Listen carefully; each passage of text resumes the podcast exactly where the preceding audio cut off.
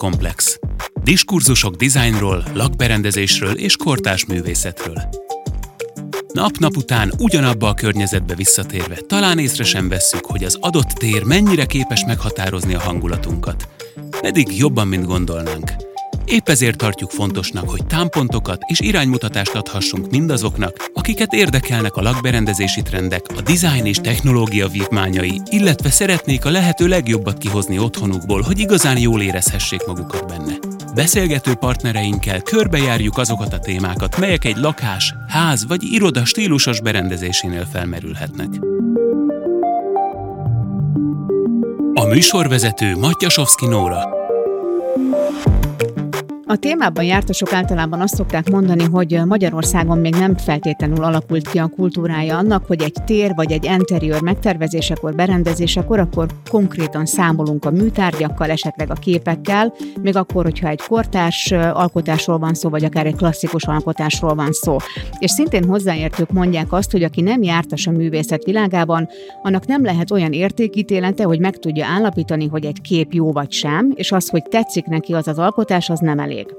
Ennek a megállapításnak ennek különösen nagy szerepe lehet akkor, amikor valaki helyet keres egy képnek otthon, vagy egy helyre keres otthonra egy képet, egy bizonyos felületre. Többek között ezekre a kérdésekre keressük a választ a mai podcastünkben. Két vendégünkkel, Bolyár Iván András művészettörténésszel, a Galeri Max galeristájával és Frédl Kis Viktor festőművésszel.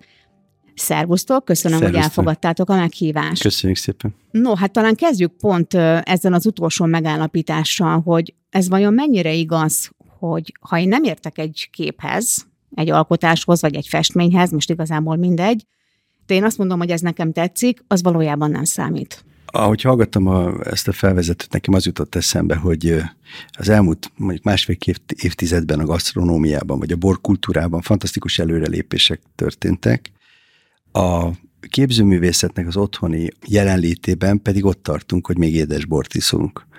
Tehát el kéne kezdeni odafigyelni, tehát ugye, hogy a borra is elkezdtünk odafigyelni, tanuljuk, utána járunk, kóstolókra megyünk, elmélyedünk benne szakifejezéseket és, és áramlatokat, iskolákat, korszakokat különböztetünk meg.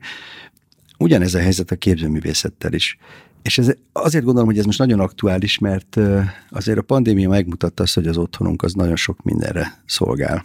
Sokkal több mindenre úgy tűnik, és a jövőben valószínűleg ez így lesz most már és ezért azokat a fajta szellemi tartalmakat is, amelyeket eddig esetleg távol tartottunk az otthonunktól, azokat egyre intenzívebben vágyjuk behozni. Hogy ez most egy ilyen spirituális tartalom-e, és vallásos érzülettel járul, jár-e, vagy pedig erős kulturális üzeneteket hordozó szellemi tartalommal, az persze mindenki maga dönti el, de hogy én azt gondolom, hogy, hogy nagyon aktuális az, hogy minőségi kortás magyar képzőművészet kerüljön a lakásokba.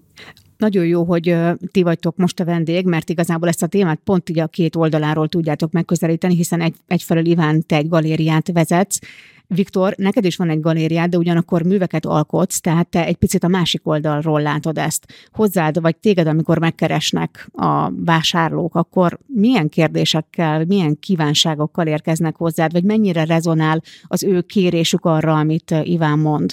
Hát gondolatok cikáznak bennem ilyenkor, mert azért elég vegyes, viszont azt észrevettem, hogy legtöbb esetben csak egy egy pótlékot keresnek, egy, egy hiány pótlását szeretnék megoldani egy kép vásárlásával, mert éppen van ott egy üres fal. Ezt tudom, hogy ez a, egy ilyen nagyon furcsa meglátás, de sokszor egy tervezés hiánya, vagy pedig egy átgondolatlanság hiányát oldják meg ezzel, ami végül eredményezi azt, hogy bekerülhet egy műalkotás, de azért mondom, hogy nem feltétlenül szándékos. Több belső építésznél látom azt a terveken, hogy nincsen, tehát hogyha már tervezésről van szó, és hogy mennyire szeretnénk előre látni, hogy milyen műalkotást teszünk be a házba, ugye ennek van egy lehetősége, hogy vagy vagy, elő, van, vagy megvan a műalkotásunk, és a köré fogjuk berendezni az interiőrt, hogyha ha tényleg a a belső építészet irányából, vagy pedig utólag akasztunk föl, és a tervezőknél se látom azt, hogy kijelölnék, mint talán a 70-es, 80-as években, hogy a minden közintézményben kötelező volt egy műalkotásnak, azt hiszem, hogy az aulába be kellett rakni egy mozaikot, vagy bármiféle művészeti alkotást. Ezt én manapság nem nagyon látom a terveken, azért sem, mert, mert ha föl szeretnék tenni egy valódi műalkotást, akkor azt szeretném jól igazán megmutatni, egy világítással, vagy pedig egy, egy megfelelő környezettel megmutatni, vagy, vagy együtt élni vele és ezek még nagyon hiányoznak. Majd meglátjuk, hogy ez 5-10-20 év múlva, hogy Iván mondta, hogy ez még mennyire az édesbort isszuk, meglátjuk, hogy mekkora igény lesz rá, vagy hogyan változik meg belül az emberbe a, a műalkotások felé a vágy és az igény. Na de hova tűnt menet közben akkor ez az igény? Mert hogyha azt mondod, hogy a 70-es években ezeket konkrétan betervezték az épületekbe, akkor végülis nem telt el olyan nagyon sok idő, mondjuk 40 év. Hát sok minden változott azért mondjuk a társadalom szerkezetében, tehát akkor mondjuk a kommunizmus éveiben az, hogy az állam ezt elvárta, és konkrétan jogszabályokkal, vagy, vagy kedvezményezés. Egyébként ott akkoriban jogszabályokkal készítették a közberuházókat, hogy művészetet is tegyenek oda. Ez egy ilyen állami, felülről jövő jó tanács volt a társadalom számára, egyfajta adomány, amit fölülről adtak.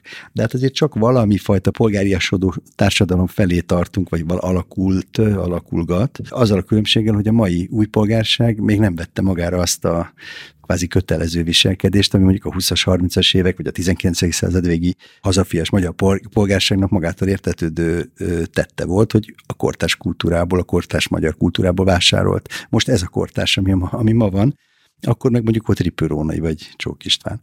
Tehát, hogy most sokkal több az egyénre hárul, hogy az egyén vegyen ebben részt. Egyébként tudomásom szerint van olyan jogszabály, vagy van olyan adókedvezmény, ami például nagy középületek kialakítása esetében x ezrelék jóváírást tesz lehetővé, hogyha műtárgyat tesznek bele. Tudomásom szerint élnek is az ingatlan fejlesztők ezekkel, vagy ingatlan beruházók, mert nem fejlesztenek semmit, hanem csak beruháznak, de mondjuk az ingatlan beruházók ezekkel a dolgokkal, de igazából valódi műtárgy nem lesz belőlük, hanem valami épített dolgot elneveznek műtárgynak, és akkor azt már le tudják kérni az adóból. Tehát, hogy egy, egy ügyes dolog, egy fel, lehetőség egy újabb ügyességre, de a kultúrát nem viszi előre. Ki az, akiből ma Magyarországon kortárs gyűjtővé válik? Egyáltalán mi kell ahhoz? Alapból azt gondolná az ember, hogy nagyon-nagyon sok pénz kell hozzá, közben pedig pont egy szakértő mondta azt, hogy valójában nem kell hozzá olyan őrült mennyiségű pénz, mert lehet ezt kicsiben is kezdeni. Akár 20-30-40 ezer forintos alapon is, vagy indítással is el lehet kezdeni fölépíteni egy gyűjteményt. Hát nem akarok Viktor helyett válaszolni, nekem is vannak erre tapasztalatok, de mondd, hogy te hogy látod. szeretnélek meghallgatni ebbe a témában, mert ezt jobban látod, és igen, azért sok mindenre kíváncsi vagyok majd itt a beszélgetés során, mert azért te tényleg a másik oldalt képviseled. Igen. Nekem meg azt tanulságos, hogy belülről milyen. Igen, tehát hát úgy, inkább most megvárnálak téged, hogy erre válaszolj. Szerintem ez, hát részben szenvedély kell hozzá, tehát vannak olyan gyűjtők, akiket így ismerek, hogy teljesen e, e, a tekintete elopálosodik, hogyha a gyűjteményéről kezd el beszélni.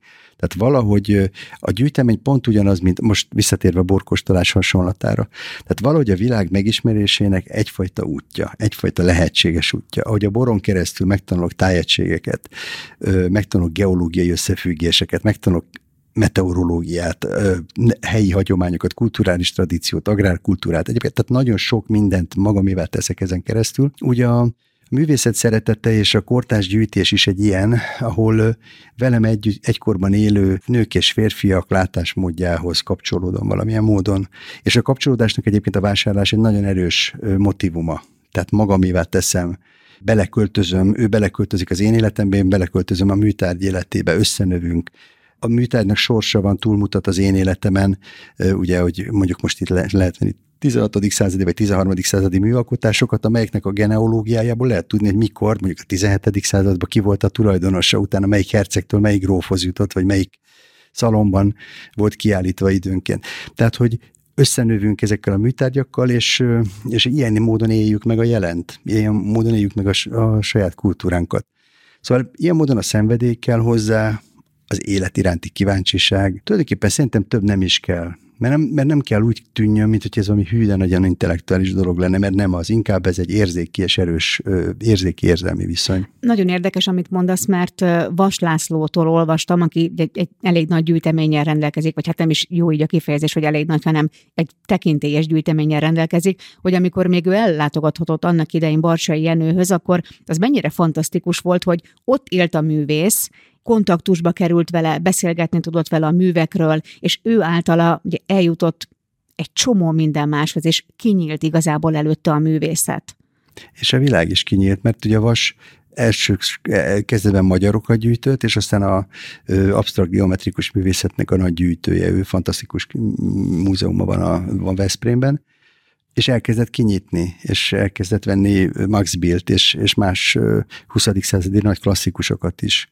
Szóval ettől fantasztikus az ő gyűjteménye, hogy például az, ami mondjuk Barcsai Jenő képviselt egy életkorban, vagy egy, a művészetének egy szakaszában, annak a teljes európai összefüggésrendszerét is látja, és most már láttatni is tudja a galériájában, illetve a múzeumában. Viktor, közben a gondolatok? Én nem feltétlenül értek azzal, hogy nem kell hozzá pénz, mert ugye azt tudjuk, hogy most már mindenhez az kell. Elsősorban nyilván egy igény kell a vásárló részéről, ez pedig nem tudom, hogy hogy alakul ki, valószínűleg mindenkiben másképp. Mert az, hogy a művészetet megszeressük és tiszteljük és becsüljük, ahhoz kell egy, hát most szintnek nevezném, vagy egy értelmi, vagy egy érzelmi szintnek, de mondjuk egy 30-40 ezer forintért talán egy, egy jó grafikát vagy egy részkarcot lehet megvásárolni. Tehát ahhoz, hogy komoly gyűjtő legyen valakiből, el tudom képzelni, hogy fiatalon elkezd, és ahogy az ő saját karrierje és az anyagi helyzete lehetővé teszi, úgy kezdi vásárolni, és ahogy az ő sikerei jönnek, úgy tud nagyobb és nagyobb tételeket megvenni, vagy esetleg rászakadt valamiféle Mondjuk örökség. örökség, így van. Jó, hát ezáltal tényleg az van, hogy, hogy bekerül valaki ebbe a rendszerbe, és azért visszatérve mondjuk a kommunizmus éveire, akkor is lehetett venni, igen olcsón volt ez a képcsarnok vállalati rendszer, metszeteket, de hát azért ez egy Gross Arnold metszet volt, vagy épp egy Barcsai, vagy, vagy Bernát Taurér, tehát hogy olyan munkák voltak, amik, hát látjuk elmúlt fél évszázad, ezek megnemesült, nagyon érték, nagy értékű valamikké váltak.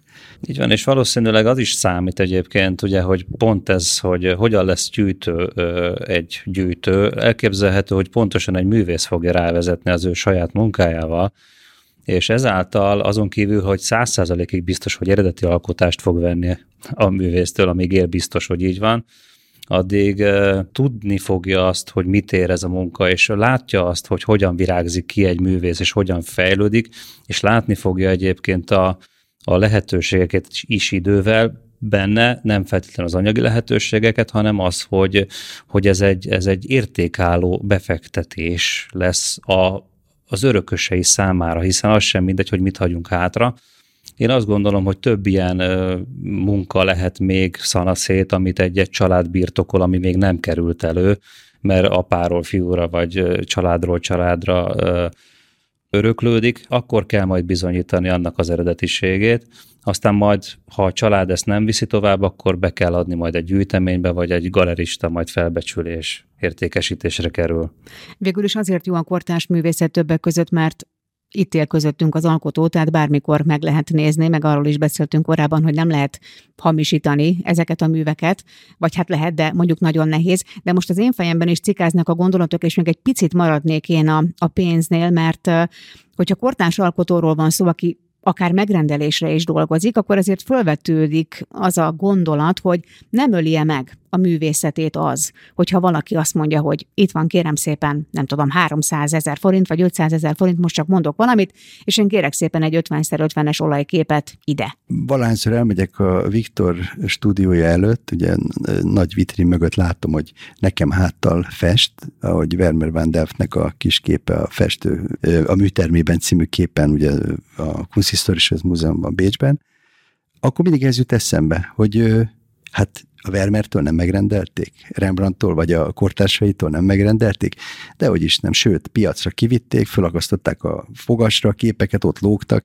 Tehát az, hogy egy-egy kor éppen kereskedelmi értelemben hogyan viszonyul a műtárgyakhoz, mennyire szakralizálja, vagy mennyire gyakorlatilag viszonyul hozzá, ez majdnem mindegy a mű, mű igazi tartalmát ö, tekintve, tehát ha van neki igazi tartalma, valamit az emberről, a koráról elmond, akkor teljesen mindegy, hogy ez hogyan kerül a, a vevő elé. Főképpen a kortárs művészetről beszélgetünk most, de azért lehet, hogy érdemes lenne belőni azt egészen konkrétan, hogy tulajdonképpen mi tartozik bele ma a kortárs művészetbe 2021-ben. Mert lehet, hogy én kortásnak gondolok mondjuk egy 50-ben született, vagy 50, 1950-ben alkotott művészt, és ő már lehet, hogy nem is annyira kortás.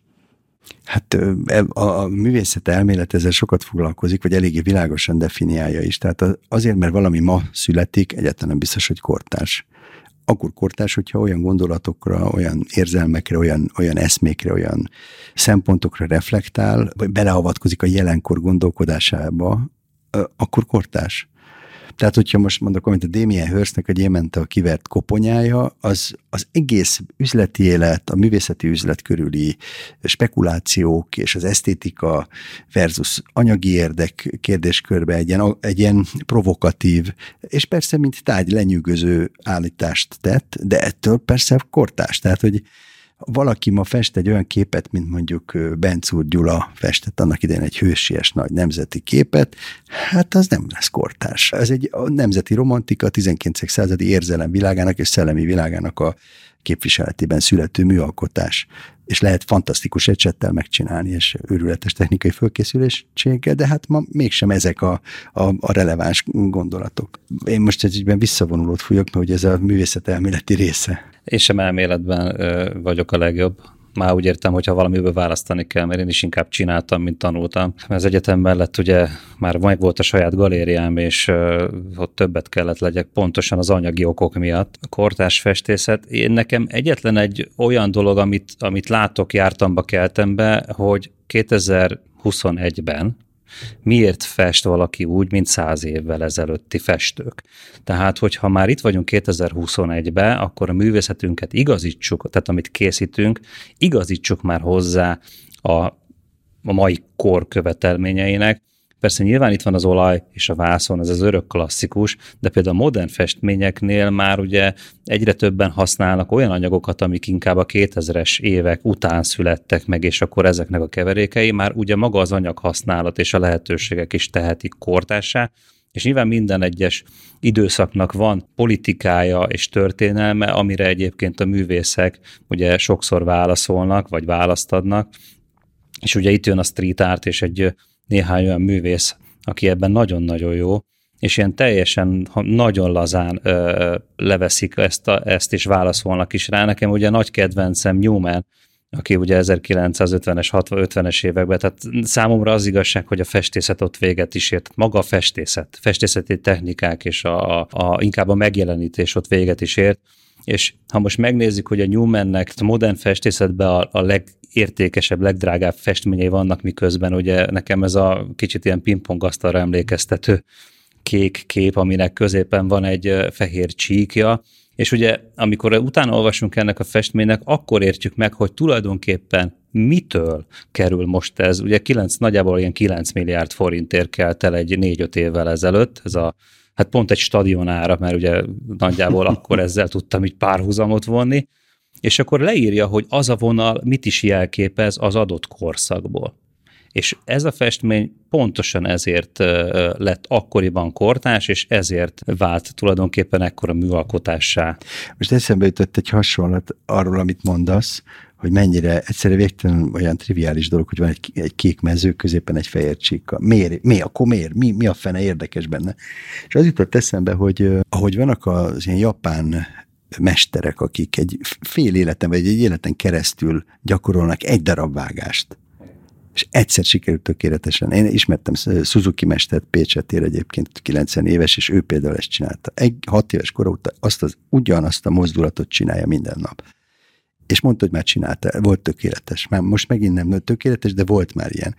És mint hogy az emberiség és a kultúra és a szellem, ahogy egymásnak adunk gondolatokat át, meg egyebek, kollektíve készülnének rá egy ilyen vágásra. És akkor egyszer csak kijön egy ilyen. A tökéletes ugye csak egyszer tudjuk elérni. És egyszer kijön. Igen. Egyszer kijön. És ugye itt a vonalnál és ennél a csíknál is ugye így matekoztam rajta, hogy hát egy tézaszallaggal ezt ugye mennyire és ugye nem, tehát hogy nyilván azért egy vonalat jól is lehet, rosszul is lehet, de ugye ez a, ez, a, ez a csík, ez a fehér csík, ez nem egy szimpla csík, tehát ebben az is sokkal több minden van, ahogy ott itt-ott elfolyat, hagyta, vagy kifolyt egy picit, vagy éppen hogy azért ezt sem tudja megcsinálni akárki, és ugye itt jön ez bele majd a képbe, hogy de hát ilyet én is tudok. Na most ugye nem ez a lényege, hogy ilyet én is tudok 6-60-70 évvel később, hanem akkor ő tudta egyedül. és ugye majd itt nyilván a kortás festészetre vagy a művészetre rá lehet térni, hogy most ki az, aki olyat tud, amit még senki. És ki az? Van olyan jelenleg a kortás művészek közül, aki olyat tud, amilyet még eddig senki nem tudott? Mindig van. Mindig van. Hát a művészet maga az mindig megy, azért nem áll meg, nem tartunk a Trecentónál, vagy a, a bizánci művészetnél, megy előre. Ki most szerintetek a legnagyobb kortárs alkotó? Nem feltétlenül kell a festészetnél maradni. Hát, hogy ki ezt nem, nem tudom, de hát éppen mai vagy tegnapi hír, hogy Gerhard Richternek lesz kiállítása Budapesten. Hát ő, őt úgy, igen, árban is, a német művészet önképébe ő mindenképpen az első számú. Ez volt az a bizonyos programajánló, amit szerettem volna beszélni, úgyhogy köszönöm, Iván. Szóval nem tudom, szerinted? Én ugye azt látom, hogy több területen művészetet, ugye nyilván itt azért van szobrászat, és ugye most már performanszok is vannak. Én úgy vagyok vele, ugye, hogy pont Banksyről ugye is beszélünk, vagy fogunk, vagy tehát, hogy technikailag már ő sem tud újat hozni, viszont egy olyan környezetbe teszi bele egy picit a formavilágát, mert azért ugye egy graffiti mester, vagy egy, vagy egy nem is tudom, akcióművész ő. Hát igen, mind a kettő, igaz. Tehát ő egy, egy, egy akcióművész, aki, aki megjelenik itt ott, és teljes titok övezi őt, nem is tudom, hogy olvastam ilyet is, hogy találgatják az eredeti nevét. Tehát, hogy, hogy belopja a műveit a múzeumba, vagy ledarálja mellett, tehát, hogy azért megvan ez, Hát ő is inkább már nem materiálisan teremti meg, vagy nem csak materiálisan teremt valami újat, mert én azért azt gondolom, hogy ezek nem erről szólnak. Na és most itt jön Iván mondd el, hogy szerinted mitől több ő, mint a hasonló, vagy a más grafitisek, vagy akik egyébként ugyanezt csinálják? Hát attól, hogy a legfrissebben és a legérdekesebben reagál a mai problémákra. Akkor ez most egy nagyon érdekes kérdés, amihez elérkeztünk, mert az látható, hogy aki kortárs művészettel foglalkozik, az szinte egy aktivista szerepben is tetszeleg. Tehát, hogy ez egyfajta elvárás majd kortárs művésztől, hogy mindenképpen vállaljon fel valamilyen olyan nem tudom, társadalmi problémát, vagy környezetvédelmi ügyet, most teljesen mindegy, ami mellé száz százalékig oda lehet állni, és ez akár az ő művészetében is megjelenik. De én most csak a filmekre tudok, egyébként az Oscar díjakra, tehát azért nézzük meg, hogy milyen filmek kapnak Oscar díjat. Kicsit ugye azért vannak témák, amiket ugye díjaznak, nem akarok filmcímeket mondani, tehát valószínűleg itt is megvan az, amiről ha beszélünk, akkor ugye nagy közönség, tehát valamiért megérint bennünket, és foglalkozunk vele, és az nagy tömegeknek szól, és ugye ezért hamarabb válik akár ismerté, vagy elfogadottá, vagy esetleg tényleg a, az érzelmünkre annyira hat, hogy nem tudunk már elmenni mellette, és ezzel foglalkozni kell. Vagy például a doktor Máriás tudnám még idehozni, aki tényleg aztán a lehető legfrissebb eseményekre, akár politikai, akár társadalmi eseményekre rögtön reagál egy képpel.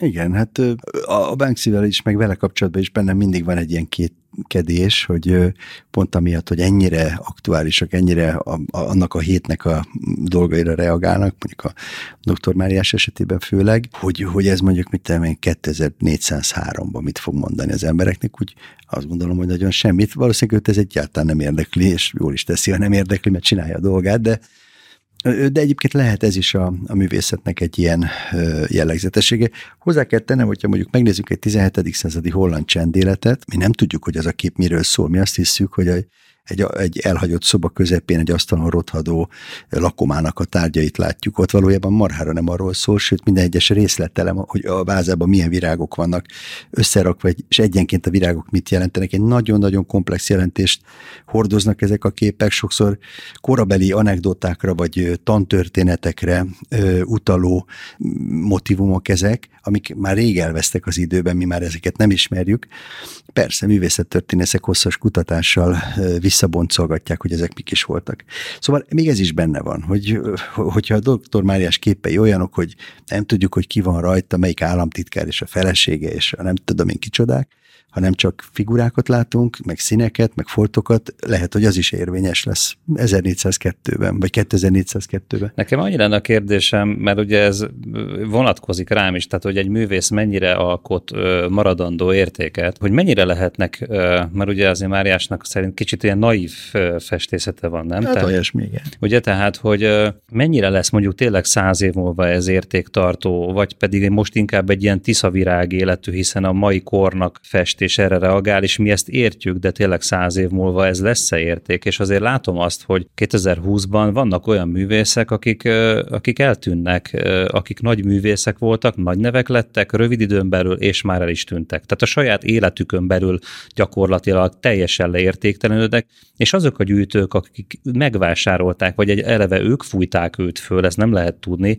vagy én nem tudom pontosan, hogy mi történik, de hát ugye most nagyon-nagyon mögé állt az üzlet a művészetnek, és hát nekem nagy kedvenc filmem a, az, az Életre Valók című film. Mindig az a kérdés, hogy ki mondja, hogy jó, tehát, hogy ki, ki hiteti el kivel, hogy ez jó, és hogy aztán utána mennyire, mennyiért fogják eladni. Tehát ez 13 ezer euró volt, és gyakorlatilag meg se kellett szólalni hozzá, és hát ez egy óriási jelenet, és szerintem egy, egy valós problémát vethet föl a mai kortás festészet mögötti üzleti világra. Hát ugye ez egy nagyon komoly vita, ahol ez kifut, tehát hogy kik kanonizálnak, kik, kik azok, akik a neveket, a neveket, vagy adott esetben a művészet, kortás művészetben a szinteket meghatározzák, és hogy akik mindezt megteszik, ők mennyire érintetlenek mondjuk, vagy érintettek az üzleti életben, és a műveken keresztül mennyire annak a gazdasági, pénzügyi vonatkozása jön elő, vagy a tiszta esztétika vagy a tiszta mondani való. Én nagyon gyanakszom sokszor, tehát azért ez tök nyilvánvaló, hogy ma már a, a világ nagy múzeumai, amelyek úgymond megcsinálják a művészeket, azokban teljesen egyértelműen kimondottan lobbycsoportok dolgoznak, egyes művészek, illetve egyes korszakok irányzatainak a, a bevezetésén. Ezek voltak annak idején a mecénások, akik most lobbycsoportként tündökölnek és beállnak egy-egy művész mögé? Akár? Lehet mondani, más volt a rendszer, tehát nem az volt egy, egy mecénás, gondolom neked is van úgymond mecénás, tehát olyan, aki már többedik képet vásárolja tőled, gyűjtőd, tele van a lakása a munkáiddal, tehát hogy az egy igazi mecénás, saját hogy mondjam, kockázatára csinálta. Ez a rendszer, ez egy, egy, egy komplexebb, és, és megint csak a, egy, hogy is mondjam, így a világ furcsáságáról szól szerintem mert hogy szimbolikus értékekről van szó műtárgyak esetében, ugyanúgy az értékpapír például ilyen. De például te, Iván, aki egy galériát vezetsz, te, mint galerista, egy kicsit nem vagy mecénás? Vagy te milyen kritériumok szerint szavazol bizalmat egy művésznek, amikor azt mondod neki, hogy behozhatja a művét a galériába. Nem tudom, hogy ez egyáltalán így működik-e? Ő keres meg téged, te keresed meg őt, vagy mind a két irányból ez működhet? Mind a két irányból működhet csak amire szenvedélyesen reagálok. Tehát, hogyha hiszek benne, érze, csak olyan tud jelen lenni, ami valami engem. Minden galerista más, minden galéria más, mindegyiknek van profilja, és szerintem mindegyik mögött olyan ember kell álljon, aki abban, amivel foglalkozik, amit kézben tart, abban a mélyen hisz. Én ezekben hiszek mind. A ti munkátok mennyire kockázatos? Már milyen kockázatra gondolsz? Például az Iván esetében arra, hogy ott marad a műtárgy, és, és nem tudja értékesíteni, nálad pedig arra gondolok, Viktor, hogy igen, ott maradnak a képek, és nem lehet értékesíteni. Hát, Vagy nem úgy, ahogy te szeretnéd. Igen, tehát azért nagyon fontos, hogy az én oldalamról azért ok, persze, hogy benne van az, hogy el akarom adni, hát nyilván értékesíteni szeretném, de azért egy munka ne feltétlenül, tehát az alappillére ne az legyen, hogy én szeretném eladni. Tehát igen, szeretném eladni, de leginkább azután, miután már készen vagyok, hogy minden eladás lehetőséget ad egy új munkának a megszületéséhez. Hiszen a művész is ember, ugye, és élnie kell, és meg kell teremteni azokat az anyagi lehetőségeket, ami ugye nagyon jól emlékszem, amikor én bent laktam a Sopron plázába, pontosan ezért ugye én 2003-ba kezdtem el ezt a, ezt a kicsit ilyen nyílt ajtók mögött festeni, és én bent laktam a plázába csak azért, hogy megspóroljak havonta egy tekercs vászonra való összeget, mert ugye nekem ez volt a befektetésem, én így tudtam ezt, és ugye egyébként Maxitiben is, én, ele, én így kerültem 2017-ben Maxitibe, hogy hogy én lehetőséget kértem arra, hogy éjszaka dolgozhassak. Most már így elmondhatom, ez alibi is volt, mert nem volt hova mennem, de, de én két éven keresztül bent laktam Maxitibe, és miután nem nagyon kellett elmennem dolgozni ott, onnan, ahol éppen laktam, ezért nyugodtan tudtam éjfélig dolgozni, vagy reggel nyolckor neki tudtam állni, és mondhatjuk azt, hogy nem csak anyagi mecénások, tehát lehetőségmecenatúra is volt, mert a Maxiti lehetőséget adott nekem ahhoz, hogy én fejlődjek. Tehát, hogyha most megnézem, hogy az elmúlt 12-13 évben amióta Maxitibe vagyok, mennyit fejlődtem, változtam, azért ez óriási, tehát, hogy én, én nagyon sokat köszönhetek a Maxitinek, és a Maxitiben gyakorlatilag nyitva van az ajtó, ami lehetőséget ad arra, hogy bejöjjön a csoda.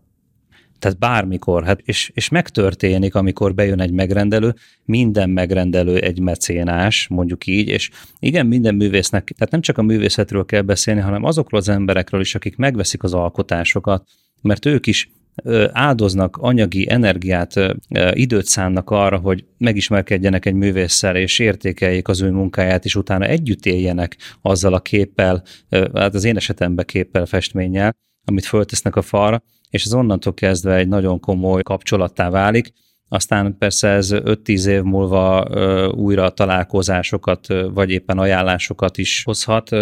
Én úgy látom, hogy a Viktor egy sikeres művész, tehát hogy az a modell, amit ő fölállított, és ahogy ő, ő meggyőz, a cselekvéssel, a tettel, avval, hogy dolgozik, és ezek a munkák rögtön láthatóvá válnak, ez nagyon, szóval, hogy én úgy, úgy gondolom, hogy sikeres. Ha rám engem veszünk alapul, akkor azt mondani, hogy a Galeri Max, ami tavaly októberben indult, egy gyerek, gyerek galéria. Tehát, hogy klasszikusan azt szokták mondani, hogy egy galéria beindul, és öt év után átfordul, tehát elkezd sikeresé válni, ez egy jó, az egy jó példa, hogyha Londonban, Párizsban, New Yorkban nyit az ember galériát. Úgyhogy ez egy, ez egy lassú műfaj, ez nem a lángos sütőde, tehát itt ez nem, nem olyan direkt, a, még az anyagi visszajelzés sem, de azt gondolom, hogy ahogy a, mondjuk például a szakma, szakmai sajtó, meghatározó szereplők, a, a galériás, meg a művészettörténeti világból reagáltak, az azt jelzi, hogy azért fél év, három év alatt ez a Galeri Max úgy, úgy el, megtalálta helyét az egyébként már kialakult galeri, galerista világban, úgy, hogy pandémia van, vagy volt, de közben néha voltak csak szünetek, igen, tehát hogy tulajdonképpen ilyen értelemben elégedett vagyok. Ami viszont fontos, és erről nem beszéltünk, nem véletlen az, hogy például a Viktor ott van a, a, a Maxi, és az sem, hogy a Galeri Max ott van. Itt egy nagyon komoly eltökéltség van abban, hogy az a vevő, aki bejön, és mondjuk 12 millióért bevásárol bútort, vesz egy marha nagy kanapét, egy asztalt, meg egy szekrényt, szuper bútorokat, luxus bútort, márkás, tök oké, okay, az ne az IKEA-ból vegye a, az Audrey Hepburn posztert, de simán megcsinálják. És ez elképesztő. És az, hogy az a bútor, ugye, az egy átmeneti tárgy, hát egy bútornak a gyártó által is három-öt évre van az élettartama kitalálva, divatok vannak, ki van pörgetve, úristen padlizsán színű, ne vicceljünk már ki a fenelül be egy padlizsán kanapéba, ami még mondjuk három évvel ezelőtt 4 millió forint volt. Mert most már a nem tudom én mi a divat. Na de a művészet az nem ilyen. Az nem megy ki a divatból. Illetve kimegy, de visszajön. Tehát, hogy ott nem történik meg az, hogy, hogy az érték az el, elporlad.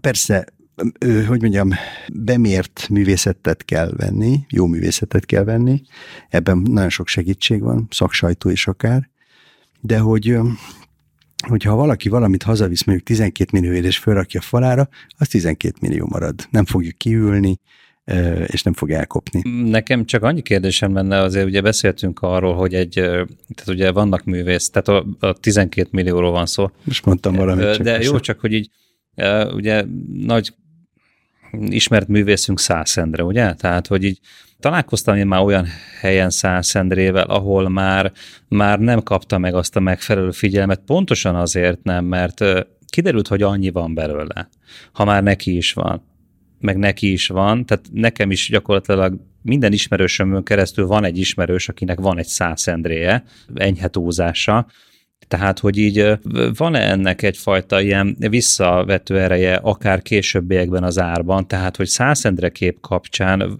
megmaradt-e az az értéke, mint mondjuk 20 évvel ezelőtt egy százszendrének? Most biztos nem, de azért szerintem 150 év múlva újra értékessé fog válni, amikor ez is le fog hámlani a névről, ez a, ez a fajta érzet. és azt is gondolom, hogy mondjuk azok a vázák, kerámia tárgyak, stb., amiket Hollóházán csinált, azok is, hát mind design tárgyak fognak majd értékes, értékesként megmaradni. Maga a kor, amikor ő menő volt, ugye ez a késő kádári korszak, stb., hát ez, nem, ez most nem menő, ez nem divat.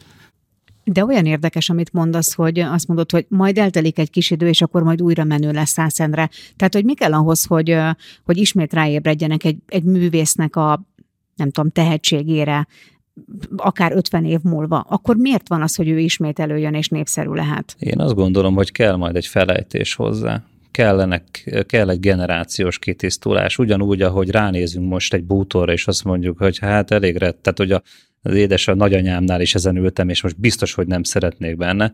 Tehát, hogy lehet, hogy igen, száz év múlva egy teljesen más gondolatiság, vagy egy misztikum fogja körüllengeni akár mondjuk százszendrét, és hát ugye majd ember legyen a talpán, ugye, mert nem tudom, hogy ki az, van egy, volt egy művész, aki szinte egy az egybe le tudta másolni, vagy ugyanabban a stílusban dolgozott, és én hallottam egy ilyen sztorit, hogy a Szászendrével, tehát a Szászendre mondott rá olyan festményre, áldást, amit ő festett, pedig nem is. Tehát, hogy volt, tehát voltak azért ilyen keveredések, hogy annyira profén megcsinálta, és miután ezért lesz majd lehet nehéz, mert, mert nem tudom, hogy hogy fogják ezt majd beazonosítani, hogyha két festmény ugyanabba az időben, ugyanabba a stílusba, szinte ugyanazokkal a kéz, kézmozulatokkal készül el, akkor 150 év múlva mondják-e mind a kettőre, hogy eredeti százszendre?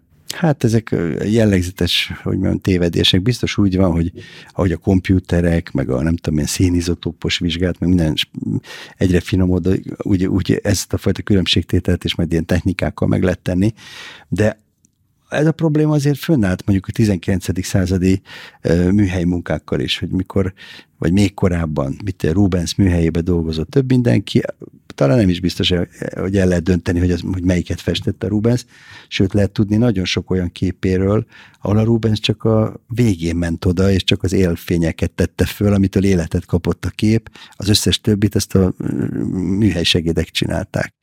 Tehát, hogy e, ezek a dilemmák azért vannak. De egyébként vicces, ma legelején mondtad azt, hogy amíg él egy művész, addig biztosak lehetünk benne, és nekem is átfutott az agyamon, nem a Szászendre, de mondjuk a Vazarelli, akivel ugyanez volt, hogy idős volt már nagyon, és a család vitte a bizniszt gyakorlatilag, szakmányban nyomták a nyomatokat, és akkor a Vazarelinek tolták az orra alá, hogy írja alá, és amikor már nem tudta aláírni, hát akkor aláírta más. Az előbb itt elhangzott egy összeg, a 12 millió forint, ami nyilván most csak egy ilyen hasraütésű szám, de azért 12 millió forint az nem kevés pénz. Tehát szerintem az is egyébként érdekli az embereket, hogy valójában miből adódik össze egy műnek az ára. Most csak egy példa, hogy azt az internet szerint, vagy hát és higgyük el, hogy ez így van, hogy a legdrágábban értékesített magyar festő és Simon 740 millió forintért értékesítették egy festményét, tehát 740 millió forint őrületes összeg. Miből jön össze a 740 millió forint? De maradhatunk akár a 12 milliónál is. Mondok egy példát a François Macronnak az elnök irodája, ahol ő ül, az irodájában, az asztala mögött egy Hantai Simon kép van. Hantai 48-ban, vagy nem, azt hiszem a 48-ban ment el Magyarországról, tehát egy olyan művész, aki a magyar művészetből indult, és teljesedett ki az 50-es, 60-as években a művészete, ma már klasszikusnak számít Franciaországban, és franciának számít Franciaországban. Hát ezért ezért, mert, mert olyan magas rangon van elismerve, mint társadalmilag, mint kulturálisan, mint államilag egyáltalán, hogy, hogy akkor ez ezzel jár, ezzel is. Hát illetve valakinek ki kellett fizetni ezt az összeget érte.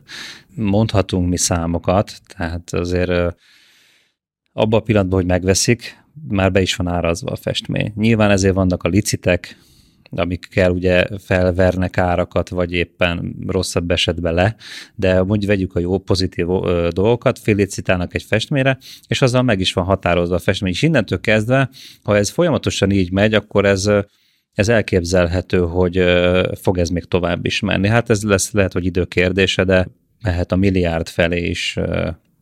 Hát amennyi egyébként, és ezt akartam mondani, hogy 2021 van, amennyi pénz van most a világban, várható, hogy minden festménynek tovább fog növekedni az ára.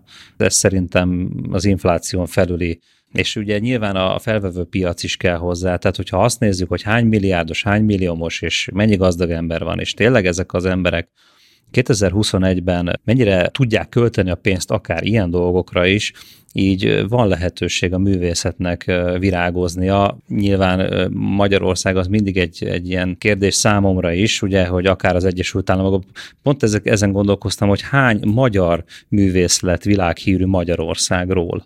Ez is egy ilyen kérdésem. Hányan lettek Nobel-díjasok Magyarországról? Igen. Tehát, hogy mennyire kell elmenni ahhoz, hogy, vagy hol kell élni egyáltalán ahhoz, hogy ikonok legyünk, ugye? Hát ugye pont New York, ami gyakorlatilag termeli ki magából ezeket az ikonokat, mint egy ilyen, egy ilyen művészeti gyújtózsinór. És hát ugye nekem is, mint művésznek, ugye én voltam kint az Egyesült Államokban kétszer-háromszor, nekem is célom az, hogy egyszer csak így felkaroljam a festmények, az elkészült festményeket, mert ugye ennek megvan egyébként egy nagyon komoly menete, hogy hogyan és miképpen, hogy igenis fogjam, vigyem, ott bemutassam. Visszakanyarodnék a Newman képhez, amit mondtál, hogy a munkásságodnak mondjuk egy bizonyos pontján volt az, amikor azt mondod, hogy ezt most már tényleg megértetted, hogy ez miért e- ennyire nagyszerű ez a kép.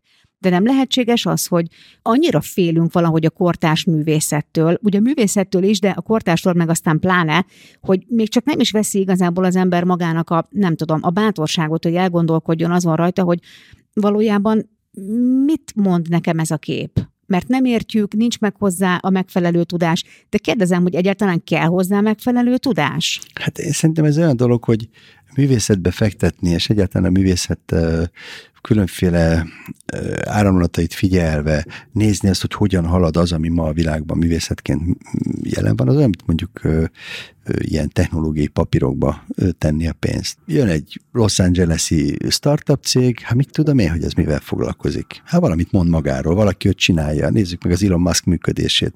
Hatalmas dolgokat bemond, aztán két hét múlva kiderül, hogy eltanyázott vele, és ez egész egy marhasság volt, egy bluff volt, de üzletileg viszont hasít. Tehát, hogy, és több ilyen figura van a pénzügyi életbe. Afelé inkább van figyelem. Úgy érzem, hogy azoknak, akiknek ma van pénzük Magyarországon, azok vesznek mondjuk bitcoint, vagy vesznek részvényeket a világban, ennek kialakult rendszere van, vagy jobban kialakult rendszere van, és ritkábban vesz mondjuk kortás művészetet, holott az ugyanez a játék. A jelenről szól, arról, hogy merre megy a világ, mit csinál ma a világ, mi történik benne és ugyanúgy a, azon belül, mivel szimbolikus értékről van szó, mint egy részvénypapír esetében, az, hogy hogyan megy föl az á, értéke, az ára, hogyan, hogyan lebeg, vagy ingadozik, vagy hogyan igazolja vissza a kor azt a dolgot. Ugye a művészet kapcsán van egy általános tapasztalatunk, hogy a kor egy idő után visszaigazolja, megerősíti. Az műtárgy volt, az fontos volt, azt valamikor valaki elkészítette. És az, az pont azért, mert az időben fennmaradt, tovább ért, ezért az értéke megvan. Mi a különbség a művészet és a képző művészet között? Én nem tudom.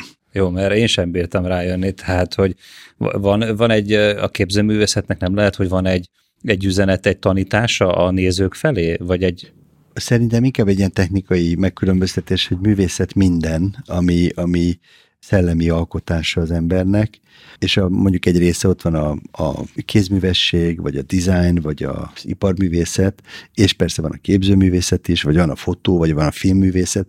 Hát ugye a művészet egy nagy gyűjt, gyűjtőfogalom, ami sok Na most akkor viszont egy olyan, eh, Maxiti ugye egy eh, művészetek háza tulajdonképpen, mert amennyi design termékkel ott találkozunk, és hát alaposan átgondolt, mert ugye én eh, annak idején ugye a másik szak a formatervező volt, tehát tudom azt, hogy mi, amikor ugye felvételt nyertünk, ugye 400-ból 20 ember, tehát a, tehát a művészeti iskolákban azért nagyon kemény rosta van.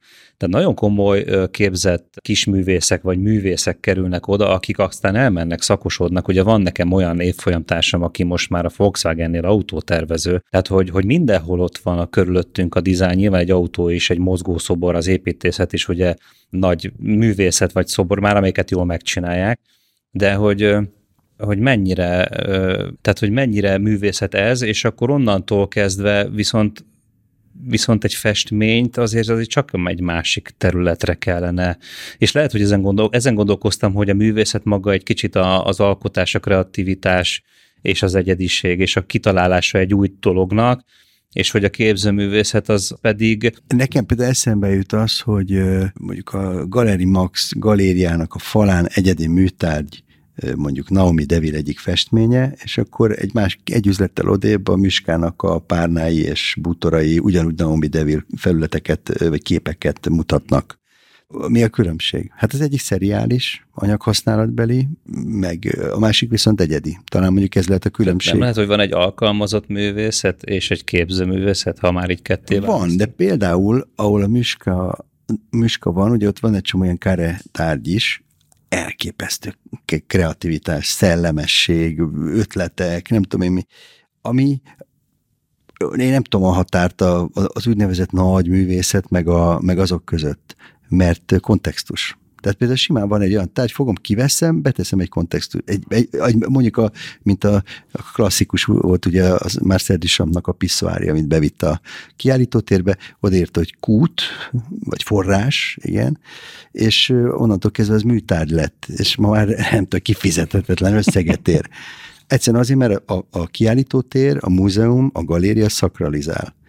A bolt az meg egy sokkal közvetlenebb felület. Akkor lehetséges, hogy ez a kulcs, hogyha említett például a, műska termékeket, amelyek egy más kontextusba helyezik ezeket az alkotásokat, hogy akkor tényleg ez lehet a kulcs, hogy valahogy levenni ezt a akár túl idealizált eszmét, ami mondjuk a művészethez kapcsolódhat, most csak tényleg így kérdőjelekkel mondom, és hogyha ezt levesszük, és áthelyezzük egy használati tárgyba, akkor mindjárt sok lépéssel közelebb lép hozzánk a művészet, és már nem félünk tőle, már a kortárstól sem félünk, már a klasszikus művészettől sem félünk. Mondjuk a Ripürónai, akinek a talán legdrágábbak a képei, egyik biztos az első ötben benne vannak, a klasszikusok közül. Ugye neki voltak a zsolnaiban gyártott szuper tányérjai. A maga korában hihetetlen modern tányérok voltak egyébként illetve csinált a 60-éknak azt hiszem egy teljes interiőrt, tehát ott az üvegfalak és a bútorok, a kárpit, minden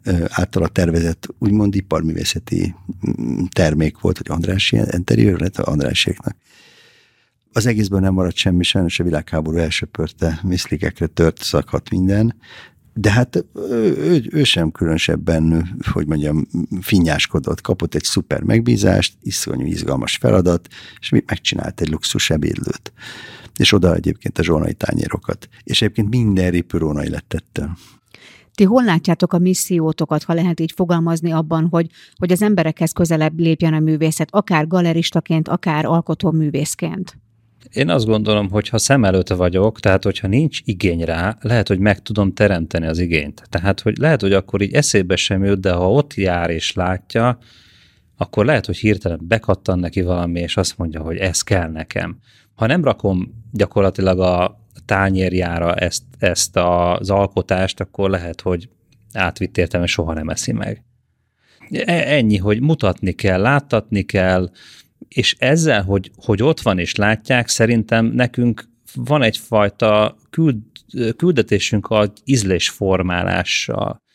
És, és ezt is gondolom, hogy ugye most már azért ezt akartam mondani, nagyon jó világ van 2021-ben, ugye meg Facebook is ilyen szempontból nagyon jó, hogy látom, hogy hány festő van, és uh, miket festenek, és uh, azt is látom, hogy ebből a sok festőből mennyi nem művész, egyébként, tehát hogy nem minden festőművész, és nem minden művész fest, tehát hogy ugye sokszor látom azokat, akik bejönnek a galériába, hogy érzem azt, hogy ő, ő egy művészlélek, csak nem kapott ilyen lehetőséget, és ezáltal igénye lesz az én munkámra. Kicsit, mintha eszköz lennék az ő, ő igényeihez.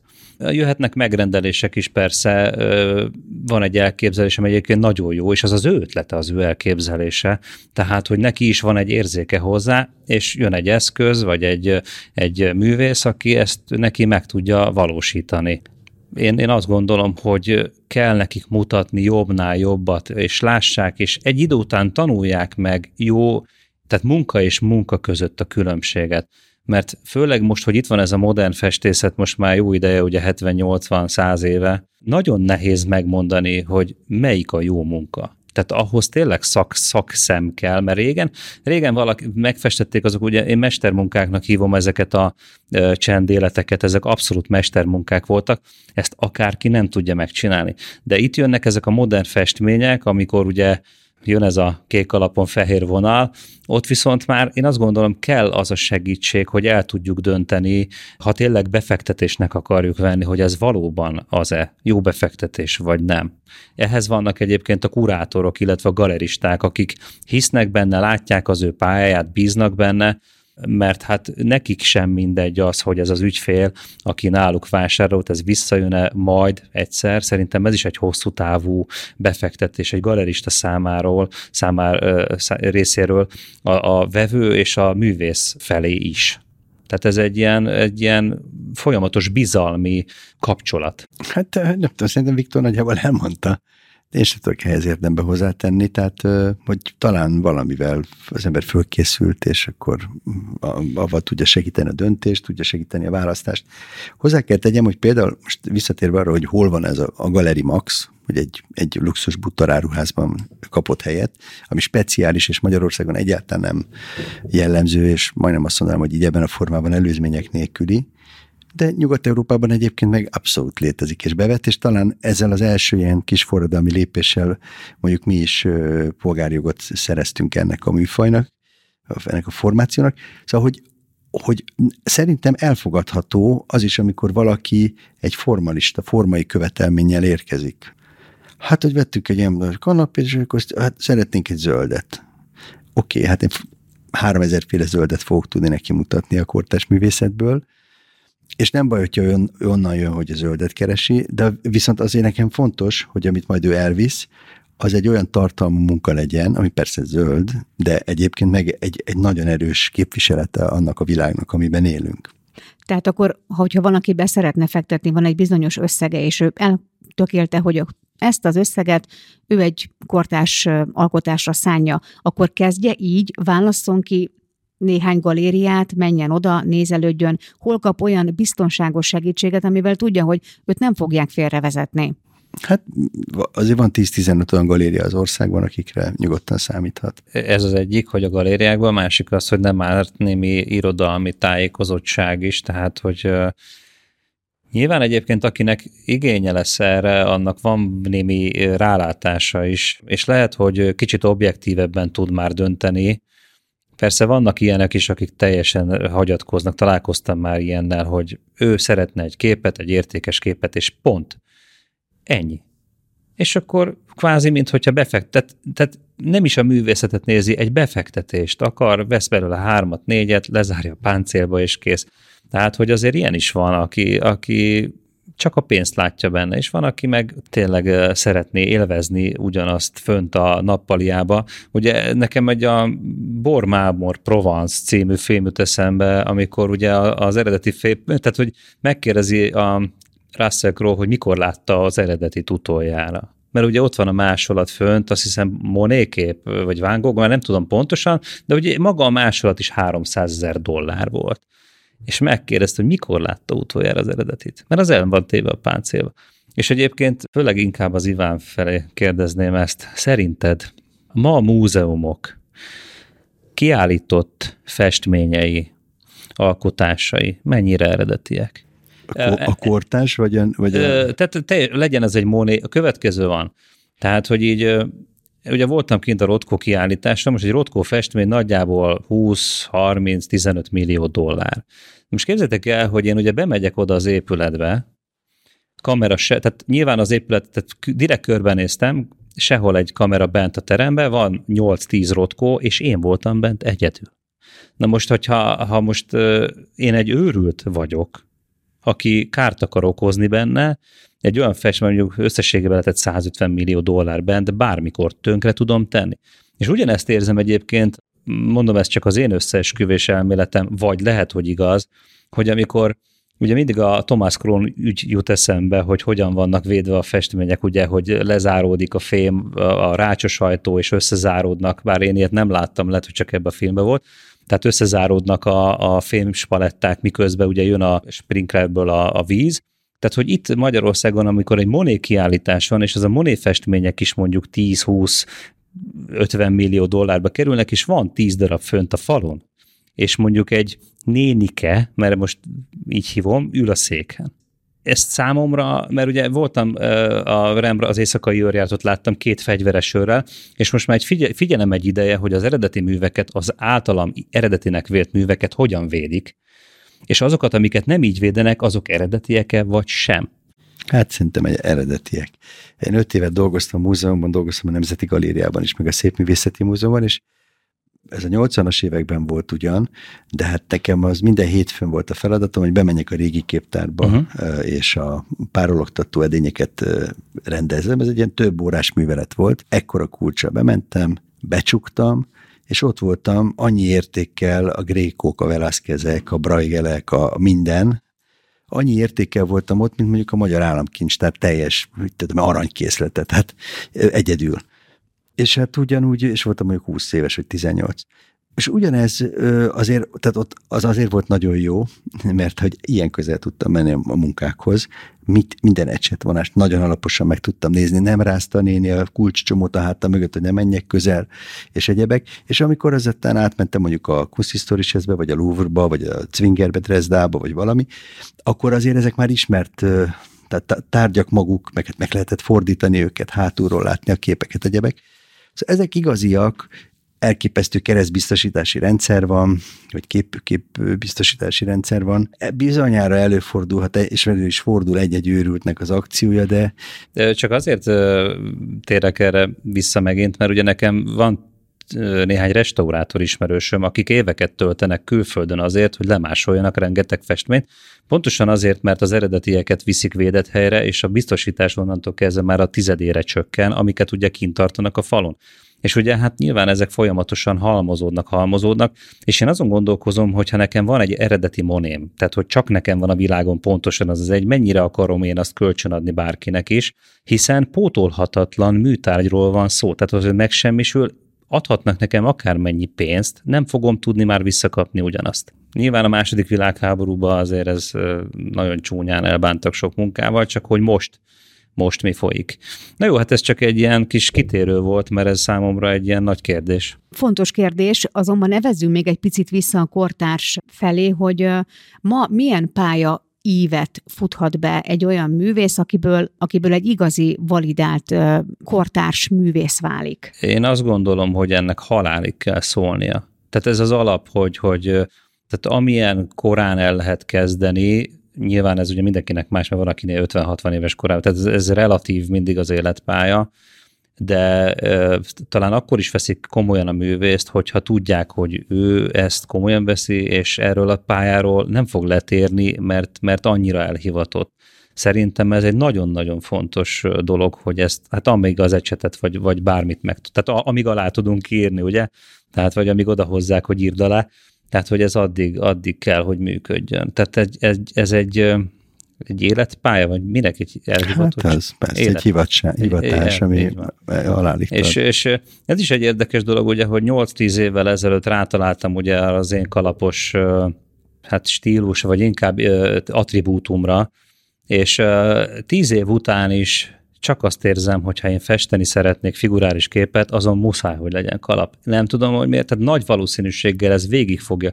Na és innentől kezdve, ha 20 év múlva, vagy 10 év, vagy 100 év múlva nyilván egy kicsit Magritte átérzése azért van, és majd itt is ugye azért belevágnék egy témába, de itt, itt már azért néhányan, ha meglátnak egy kalapot, akkor én jutok eszükbe és, és a művészeknél szerintem az egyik alap legfontosabb dolog, hogy találjanak egy olyan irányvonalat, amin végig tudnak menni, és maradnak is rajta. Tehát, hogy abban a pillanatban, hogy, hogy festünk ilyet is, festünk olyat is, én ugye csinálom a másik, a modern vonalat, tehát ezt a, a non-figuratívot, mert ki kell, hogy pihenjek. Tehát olyan, mint hogyha ha néha futnék, néha sétálnék, futok, sétálok, futok, sétálok, mint egy hullámvasúton ülnék, de ez a kettő már úgy néz ki, hogy megmarad, és szerintem a szakma ezt a kettősséget is nagyon nehezen tudja ö, elfogadni, viszont ezzel tudom magam ö, folyamatosan pályán tartani, illetve szoktam mondani, hogy nincs időm a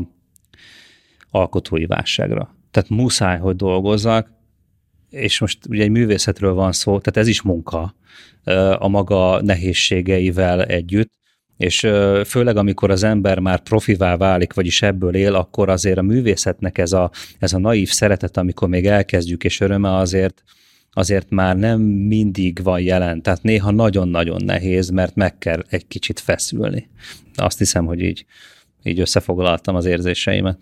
Valami azt mondatja velem, hogy ez egy tényleg egy ilyen ezer százalékos életforma, tehát az, hogy valaki egyébként 8 4 adminisztrátor valahol, amellett nem valószínű, hogy lesz belőle kortárs festő. Na-na, tegnap a vonaton például megismerkedtem egy kalauznővel, aki rendkívül aktív festő és zenész és egyebek, úgyhogy... Tévedtem.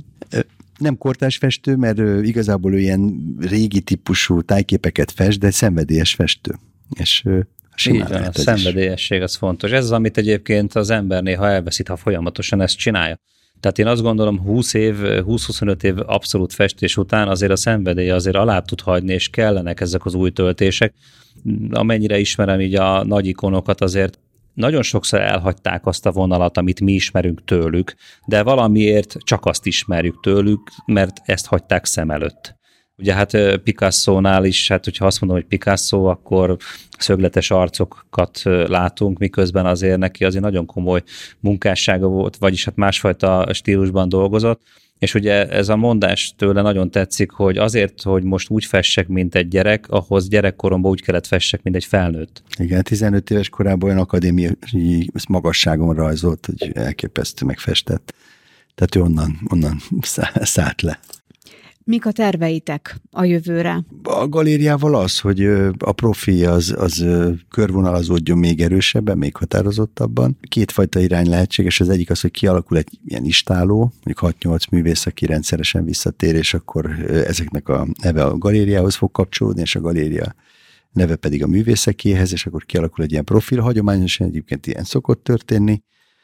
De hogyha önmagában maga az a tény, hogy, hogy híre megy, hogyha valaki a, a Maxity-be megy bevásárolni, és tudja azt, hogy van egy, egy hiteles, erőteljes kínálattal rendelkező galéria, ahol érdemes beten, bemenni, mert első osztályú művészetet fog kapni, én akkor már boldog leszek. Nekem az, hogy meg tudjak újulni, és ugye most Maxitibe is ugye vannak visszatérő ügyfelek. Tehát aki a Maxitivel ugye meg van elégedve, mint szolgált, nem szolgáltató, az kereskedőház és szolgáltatóház egyben, mert azért nagyon sok szolgáltatás is van ugye mögötte, Fontos az, hogy aki jön, az mindig azt lássa, hogy jó ide jönni, mert friss, és mindig változik, és érdekes. És ugye ez az a dolog, amivel ha tovább megyünk, és, és elmondja másoknak, akkor, akkor azért ez egy, ez egy jó érzés, amikor valakinek az ajánlása útján érkezett hozzám, és onnantól kezdve ez, ez egy bizonyíték arra, hogy jó, amit csinálunk.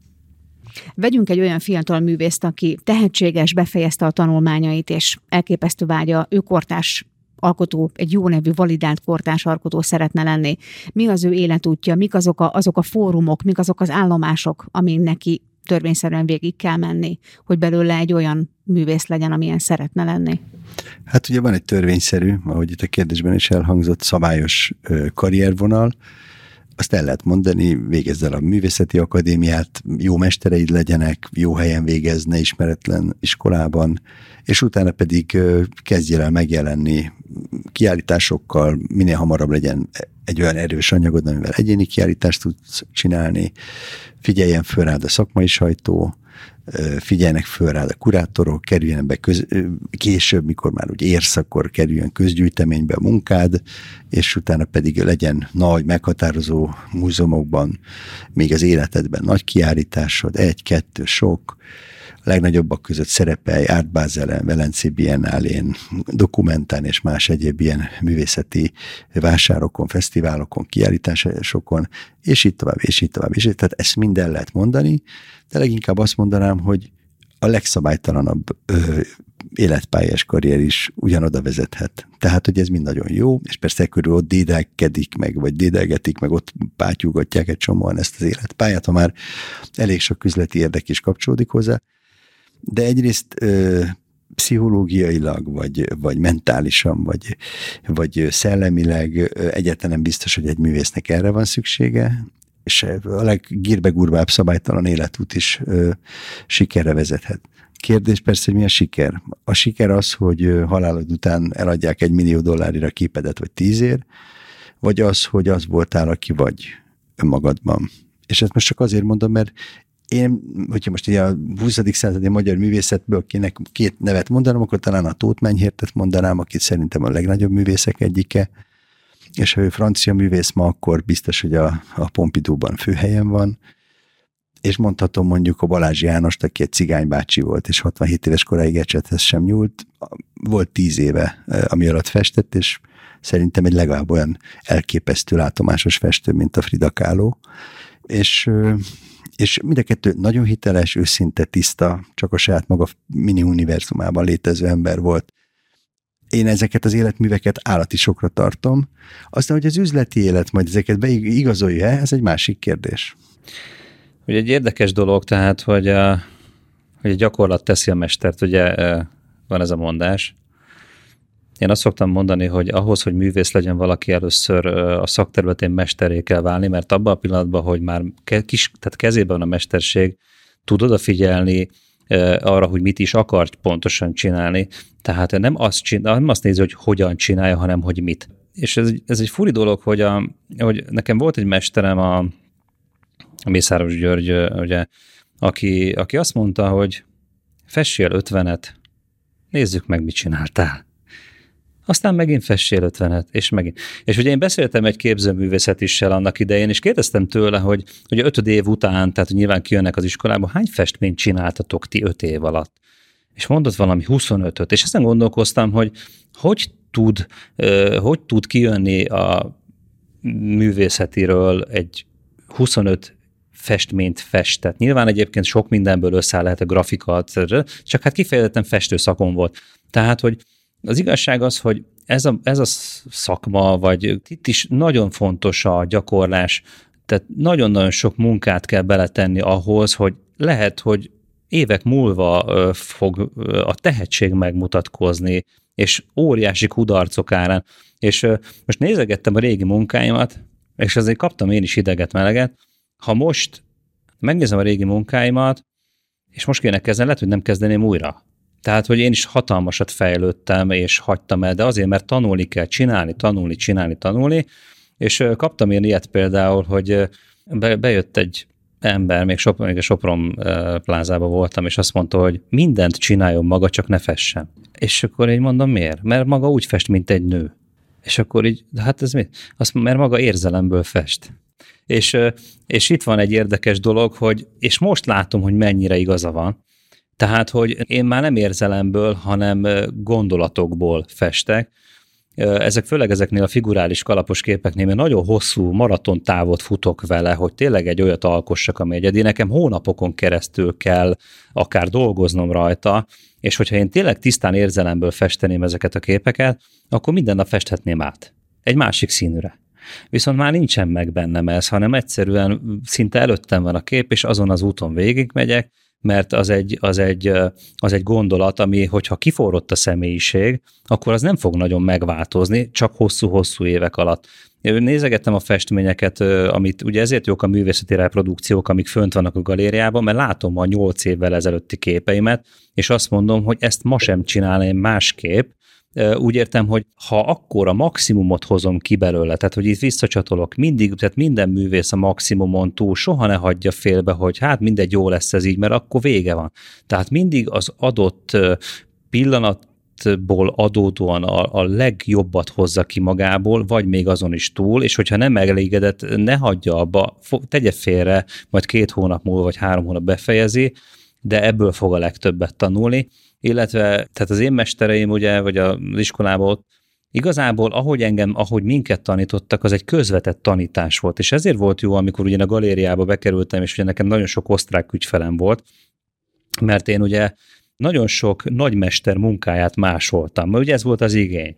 Ugye például ott van Gogh, és tehát Van Gogh munkáját nekem egy, egy, egy nap, napot foglalkoztam azzal, hogy tanulmányozzam az ő az ő munkásságát. Hát nyilván itt most az élet, életútján elgondolkoztam azon, hogy ő hogyan dolgozhatott, és az első dolgom aztán az lett, hogy levágtam az ecseteim végét, mert azzal tudtam megfesteni a barázát és ezáltal ő tanított festeni, aztán Michelangelo és egy sok olyan ö, mesterem volt ezáltal, aki közvetett módon ö, tanított engem a szakmára, hogy később művész lehessek.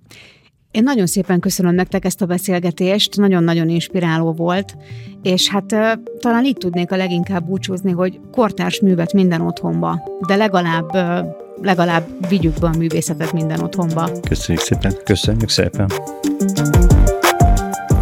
Ez volt az Eheti Design Komplex. Kövess minket a népszerű podcast appokban, úgy, mint Spotify, Google Podcast, Apple Podcast. Értékeld az adásokat, és ha legfrissebb információkra vágysz a podcasttel kapcsolatban, akkor kövess minket a Maxity LinkedIn oldalán. Tarts velünk a következő adásban is!